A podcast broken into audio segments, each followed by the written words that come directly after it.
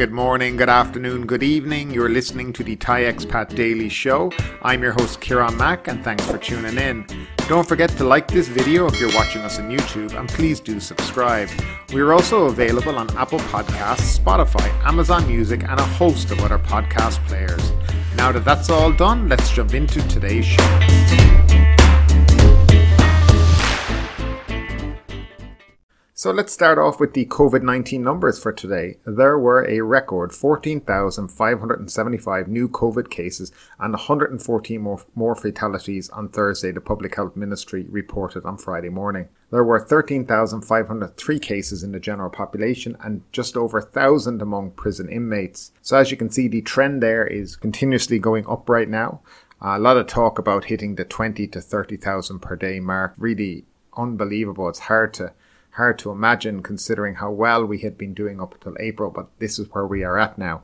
Talking about Phuket, there was also 20 cases of COVID-19 reported on Phuket yesterday. Now, it's worth bearing in mind that if Phuket reaches a total of 90, in any seven days, the Phuket Sandbox program will be suspended.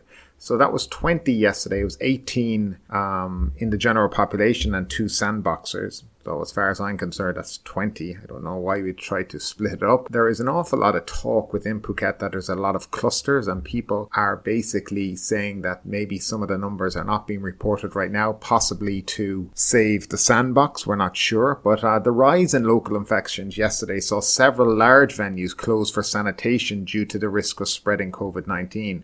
The Phuket Airport office building is closed through till Monday, the 26th, and the Phuket City Municipality office is closed from today through to Sunday so that risk areas can be sanitized. Splash Jungle Walk- Water Park in Mai Khao is also now closed.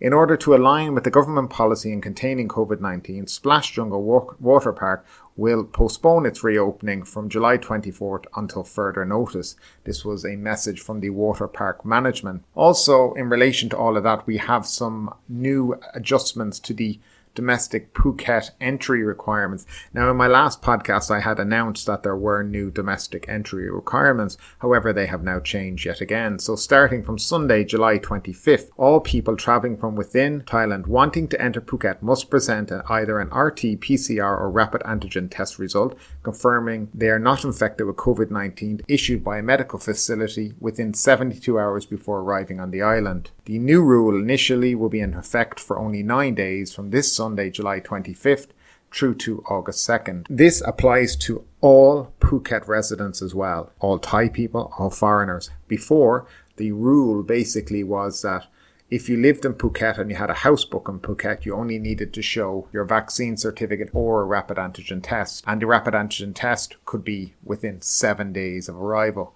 Now those rules have been, have been completely tightened up. It's now 72 hours before arrival, which I completely agree with. This seven days before arrival was just nonsense. I mean, you could easily pick up COVID within seven days before you arrive in Phuket, you know, with your negative test results. Uh, it didn't make any sense for that. But 72 hours is always seems to be standard anyway. And you also have to have a vaccine certificate now. So basically what I've seen is, and the note that was put out on most of the uh, government pages was they don't want people leaving the island and they don't want people coming in.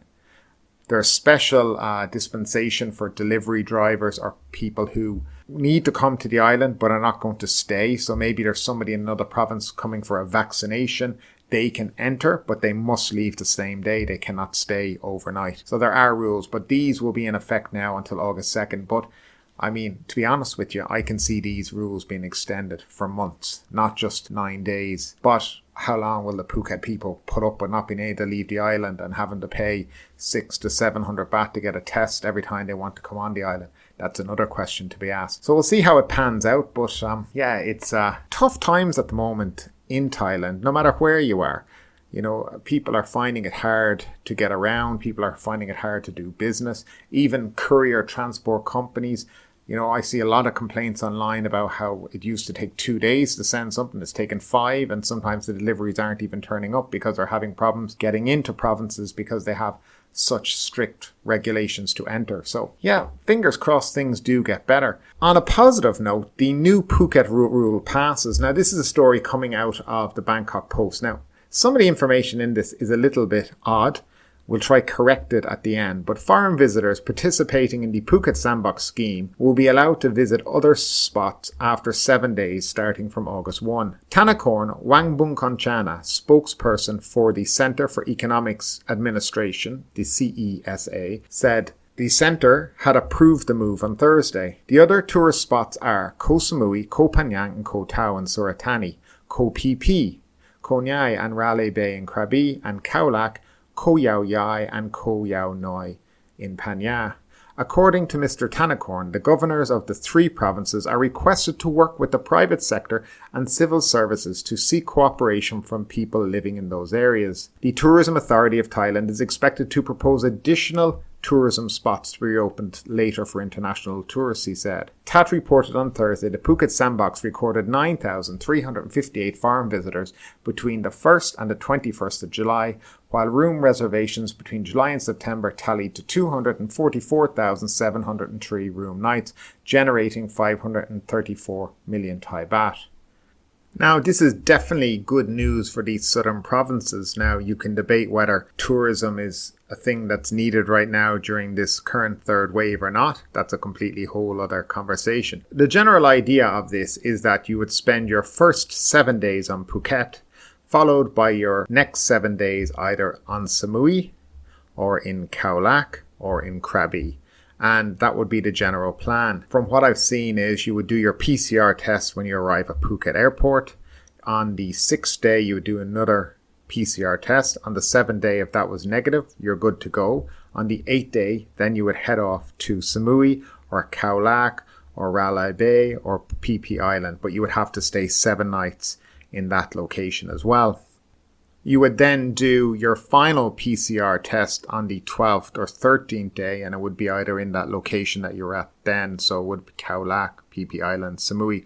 And once you um, got your negative test result, you would be free to leave wherever you were and continue your travels throughout Thailand. That's the general plan. The whole point of what they're talking about is that the CESA have approved it.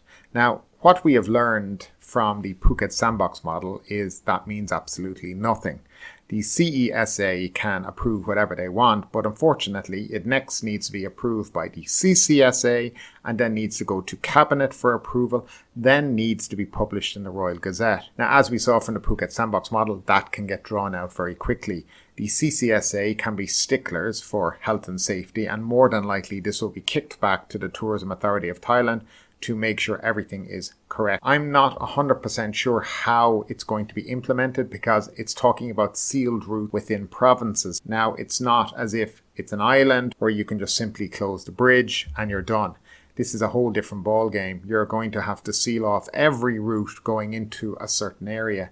And for example, in Khao the 30 kilometer stretch that has been approved for the sandbox must have 20 to 30 different roads that can lead you out of Phang Nga. It's going to be a difficult project to implement. Now, I don't doubt that they can't do it. It has to be looked at. Now, we have eight days till the 1st of August, and from my knowledge, and being, let's say, in the industry as such, I do not see how it will be done in eight days especially considering the proposals that I've seen already drawn up. It needs an awful lot more time to be put into full effect for the SOPs to be written correctly, the health and safety standards to be confirmed. Places like Phi Island, that's a lot easier. It's an island. Railay Bay is also very easy to control.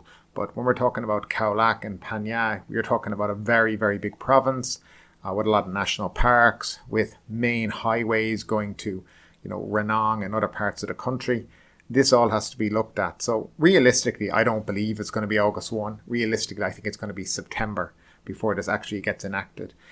Regardless of which, anyway, the first uh, guests from the new model wouldn't be anyway till the 7th or till the 8th of August because people currently in the Phuket sandbox would not be eligible for it. It would only be people who apply for their CEO with that specific sandbox that they wish to do. So Phuket, Khao Lak, Phuket, Phi Island, whatever one they want to do. Look, it's good for the local economies, but we also have to make sure that, you know, the COVID situation is under control and that, you know, there is going to be strict procedures because when you're dealing with whole provinces, you're not just dealing with, you know, a small island. It can, COVID can very quickly spread, get out of control But I put it back to you, my listeners. What do you think about this proposal? If you're a traveller to Thailand, you're somebody thinking about possibly coming. If you think, well, I can do seven days in Phuket, seven days in Khao Lak, or seven days in Phuket, seven days in Phi Island, Railay Bay, would that appeal to you more than having to do 14 days stuck on Phuket Island? I mean, at least it's a different kind of a change of scenery, you know? And some of these other places, uh, in my opinion, are, are, are very beautiful, you know, and pristine. So, what do you think? Would it be something that you would find appealing to you? I'd love to know what you think. Please leave it down below in the comments section. Airlines nearing brink of collapse. Over 20,000 employees from seven airlines on the verge of losing their jobs if the ban imposed on domestic flights is prolonged to three months without any help from the long awaited 5 billion baht soft loan from the government, according to the Airlines Association of Thailand, the AAT. AAT president said the aviation industry in Thailand is facing a critical downturn since the pandemic last year, with passenger numbers decreasing by 64.7% in 2020. However, the current situation is ravaging the cash flow of all airlines as since Wednesday they are unable to serve domestic flights from and to dark red zones. We've been waiting for a soft loan for 478 days, despite the Prime Minister's commitment to help us on August 28, 2020. Every airline has faced incurring losses since the border shut down early last year. If we cannot get help within a month, more of us may have to downsize or be unable to keep the business alive, he said. The ban imposed in Bangkok, the country's aviation hub, means seven airlines have to ground 170 airplanes without a new flow of income, but still have to bear the monthly costs of payroll of around 900 million baht, as in the past 17 months, said Santasuk Klongchaya, chief executive of Thai Air Asia. He said the combined cost of the seven, uh, seven airlines has been over 15 billion baht in the last 17 months. The TAA has stepped back from its initial proposal of a request for 24 billion baht to 5 billion baht, solely for the purpose of maintaining employment, but there has still been no response from the government. He said the TAA and other airlines are facing a serious liquidity shortage because they have not only been able to operate domestic flights fully for just three to four months since the first wave of the pandemic until now. Warwaranath Lapabang, chief executive of Thai Vietjet, said all airlines have to struggle on their own by implementing stringent cost reduction schemes. Our survival will depend on the infection rate, distribution of vaccines, and cash flow. We still have hope that the government will allocate financial aid which has been revised down to become more practical for the Exim Bank. The Nok Air executive said airlines are also demanding a collateral free loan with low interest as most of them don't have assets like other businesses. The aircraft fleets are on a leasing contract. So this has been going on for quite a while. Since back in August, the government did promise to help them out with soft loans, but nearly a year later, still nothing has happened. It's hard to believe that a government would let an industry go to the brink like that especially with the way they've been flinging money around the economy for all kinds of different consumer schemes that seemingly have benefited only a few of the rich as usual. Certainly, airlines have not been a priority for them. Without airlines in the country, people can't go places. They connect cities. They're very important to the strategic implementation of transport within a country. I mean, we none of us want to be getting on those crazy minibuses to go anywhere. So yes, an airplane and flying is important in this country. It's hard to believe, though, that they've allowed it to get this bad. It's also worth noting that the airlines, back just before Songkran, when the pandemic was starting to take hold again, they were the first ones to call for a two week lockdown of travel throughout the country. And their reasoning behind it was that a strict lockdown would curb the infections. And even though they would take a bit of pain at the beginning, for the future and the long term, there would be more gain in it. Now, they even seem to understand what was happening compared with the government, who are the people in charge who are meant to know what's happening. So it does make you wonder who should be running the country at times. Now we have a story coming out of the Bangkok Post. Sorry for slow vaccine supply. The National Vaccine Institute, NVI, has apologized for slow COVID 19 vaccine procurement and said it is prepared to hold talks to join the COVAX global vaccine sharing scheme. The apology came after the government weathered heavy criticism over its failure to procure enough vaccines as infection numbers continue to soar, with a record 13,002 new cases reported on Wednesday. Speaking at the Public Health Ministry, the NVI director, Nakorn Premsri, said the agency tried to contact vaccine manufacturers in August last year and place advance orders even though the vaccines were in research trials. The Public Health Ministry issued a ministerial regulation under the National Vaccine Security Act to allow the NVI to place advance orders for vaccines being researched. This led to talks with AstraZeneca between August and September last year to procure 61 million vaccine doses, Dr. Nakorn said, adding that an order was placed in November last year. He said the vaccine procurement plan must go before a vaccine procurement committee chaired by the Permanent Secretary for Public Health. Such plans cannot be undertaken by any individual, but by a committee comprising of experts and agencies involved, he said. Even though the NVI and the Department of Disease Control are assigned to work together to procure vaccines, procurement must be decided by the committee and working panels, he said. This is because the matter involves budget spending and requires a commitment to agreement, which means a vaccine procurement plan cannot be undertaken by any particular agency alone, he said. Advice must also be sought from the government's legal advisory agency before an agreement is signed, he added. This has led to public feeling that the vaccine procurement may not meet the target. It's also about those impediments and constraints. I apologise to the public. Even though the NVI has tried to do all it can, it cannot procure enough vaccines to respond to the unexpected situation, Dr. Nakorn said. The COVID 19 pandemic is something we have never experienced before. The mutations of the virus are also unforeseeable and are spreading even faster, further disrupting vaccine procurement efforts. He also said the NVI has prepared for talks to join COVAX, an international vaccine sharing scheme administered by the World Health Organization. The NVI aims to receive vaccine from COVAX next year, he said. Asked whether the NVI will be able to procure 100 million vaccine doses by this year, he said that the Institute is speeding up negotiations with manufacturers of various vaccine types, including mRNA and protein subunit vaccines. However, it has not decided how many doses will be procured and when, Ms. Dr. Nakorn said. He added the NVI also plans to procure second generation vaccines that are more effective against variants of concern in the first quarter of next year. Where to begin with all this? Firstly, never heard of the guy. Why is he apologising? Shouldn't it be the Prime Minister and the Minister of Health that are the ones apologising to the people, not some doctor working for an institute that nobody heard of up until a year and a half ago. That's a real cop out by them, and it just shows the poor leadership in not taking responsibility and sending some poor doctor that nobody's ever heard of to do all the apologising.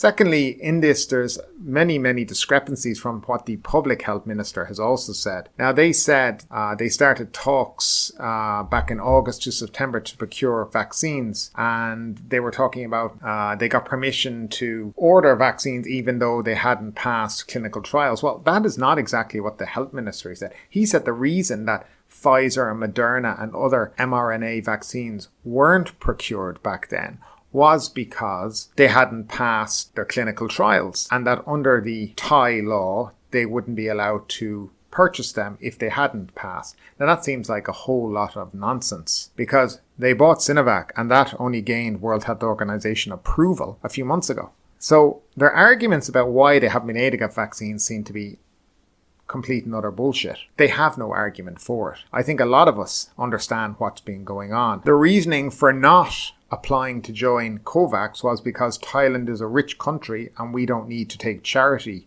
was basically what was said. And now suddenly, well, we need to get the charity in because we can't get our own vaccines. There's a lot of vaccines out there that are currently approved that can be purchased and procured. They seem to have a very drawn out way to negotiate these contracts. I do find it interesting that Sinovac can be bought pretty much in- instantaneously but Pfizer takes six months to negotiate. They've been talking about buying Johnson and Johnson now for close to eight months. Still no sign of a contract there.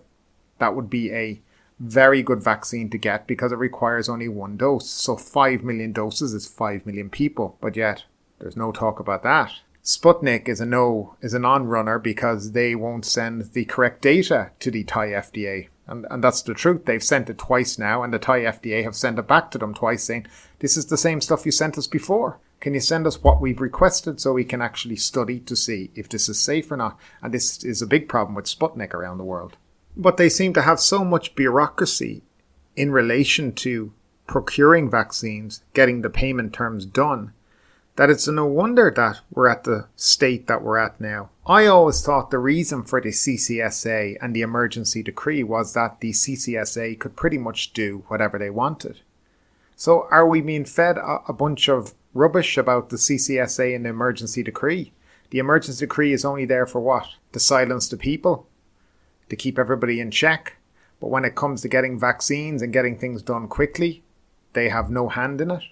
It all seems very odd to me. But I'd love to know what you think about all of this, so leave your comments down below in the comments section.